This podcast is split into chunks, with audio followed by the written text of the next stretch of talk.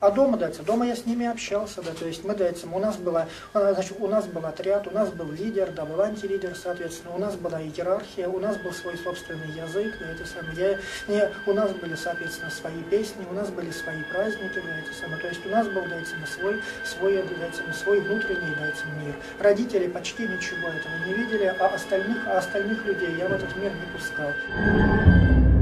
Год 2011.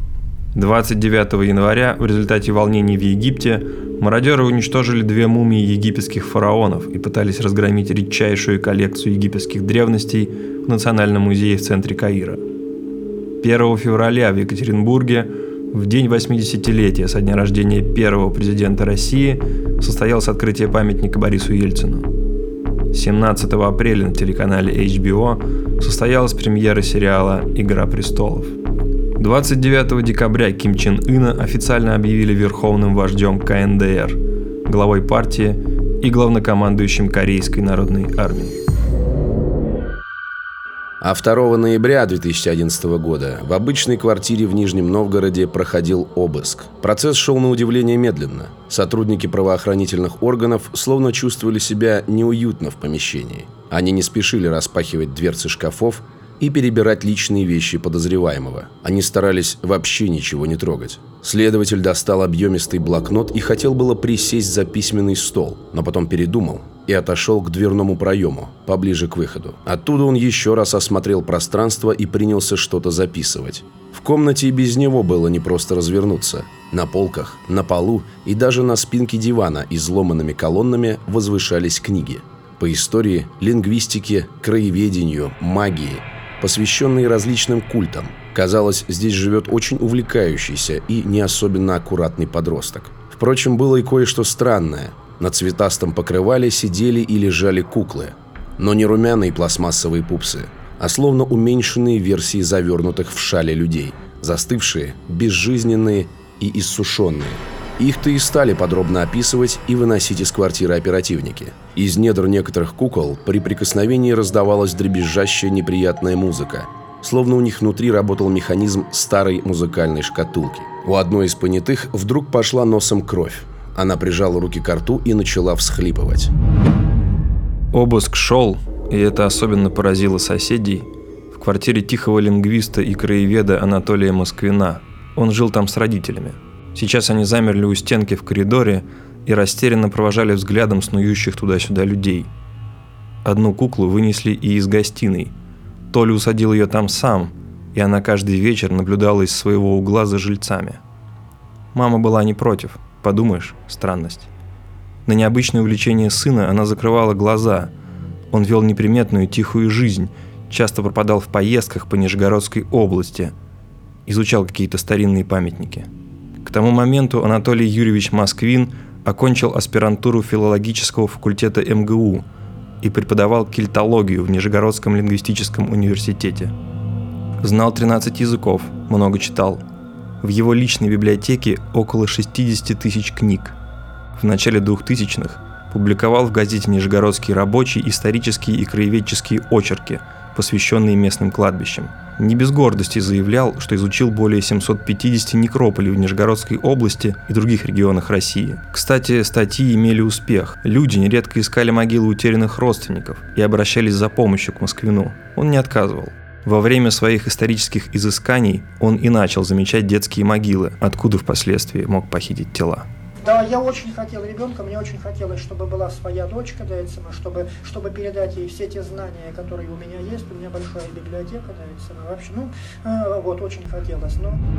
На допросах Анатолий Москвин рассказывал, что часто ссорился с родителями. Они запрещали ему удочерить девочку из детского дома. Честно говоря, органы опеки тоже были против – из-за мизерной зарплаты преподавателя. За многочисленные статьи в газетах денег Анатолий Юрьевич не получал. Его тяготило одиночество и что-то еще. Отец Юрий Федорович Москвин признался, что на факультативные занятия по кельтскому языку к сыну приходила девушка Юля, любимая ученица. После окончания университета она уехала из города, однако Анатолий почему-то ждал, что она вот-вот вернется. В мае 2003 у него произошел очередной домашний скандал. В сердцах он заявил, что будет заниматься черной магией, входить в контакт с духами умерших детей и оживлять их. Мать махнула рукой. Расстроенному и возбужденному москвину хотелось кому-то выговориться. Не придумав ничего лучше, он выбежал из дома и направился на Красную Этну, кладбище неподалеку. Три пачки соды, шесть упаковок соли, капроновые чулки, несколько пакетов, моток бечевки. Все это Анатолий Юрьевич купил в разных магазинах подальше от дома. Не хотел показываться на глаза знакомым.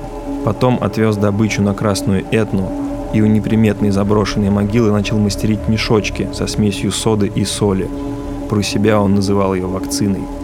Вакцина вытянет влагу из тела, которое он недавно раздобыл, и оно со временем станет мумией, копией человека, застывшей навсегда куклой. Как у него появилась первая кукла, Москвин помнит очень хорошо. После той ссоры с родителями он бродил по Красной Этне. Руки в карманах куртки, голова втянута в плечи. Похоронная процессия встретить такого посчитала бы это плохим предзнаменованием. Погруженный в свои мысли историк странно озирался, принюхивался и подолгу разглядывал надгробие. Одну могилу он запомнил и вернулся позже с инструментами. Разрыл землю, достал обитый алой материей гроб и стамеской выдолбил в нем отверстие.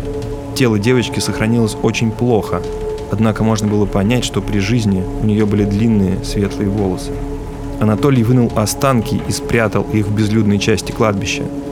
Если случайные прохожие и видели его с пакетами в руках, говорил, что кормит здешних птиц. Идея выкопать останки пришла не спонтанно. Вдохновлялся историк все той же кельтской культурой, где друиды общались с умершими. Как правило, я спал на этой могиле, да, самое, и смотрел, есть контакт или нет контакт. Сначала я выкапывал только тех, с которыми есть контакт, но потом а, далее, я, я выкапывал абсолютно всех, которые, да, на, на могилах которых спал, чтобы разобраться, почему есть контакт, почему нет контакта, и, соответственно, приобрел, да, достаточно большой опыт в этом, да, в этом. Постепенно в его доме появились и другие обитатели. Во время обысков в квартире и гараже нашли 26 кукол. Москвин создавал их по-разному. Кому-то дарил восковое лицо, кому-то вставлял в грудь музыкальную шкатулку или механизм от говорящей куклы. Были и такие, кому он пришивал игрушечные головы, клал внутрь кусок таблички с надгробного памятника или бирку с датой смерти. Все его подопечные были одеты по-разному. Платья, блузки и детские колготки краевед находил на свалках и стирал дома. Родители, заставая сына за этим странным занятием, вопросы предпочитали не задавать. Анатолию Москвину предъявили обвинение по статье «Надругательство над могилами и телами умерших». На суде он был признан невменяемым. Ему назначили принудительное психиатрическое лечение. Летом 2015-го Москвина снова отправили на психиатрическую экспертизу, и лечение было продлено. Сейчас ему 52 года. Родители говорят, что из-за сильнодействующих препаратов Анатолий сам превратился, если не в куклу, то в нескладную марионетку.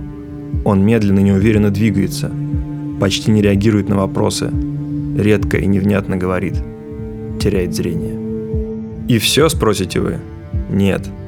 Если однажды найдете подшивку нижегородской газеты «Некролог», отыщите номер от 26 октября 2011 года.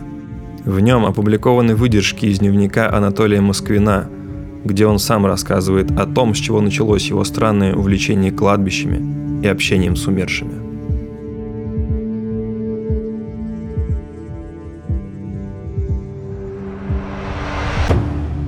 4 марта 1979 года ученики школы номер 184 ходили по подъездам соседских домов, собирали макулатуру.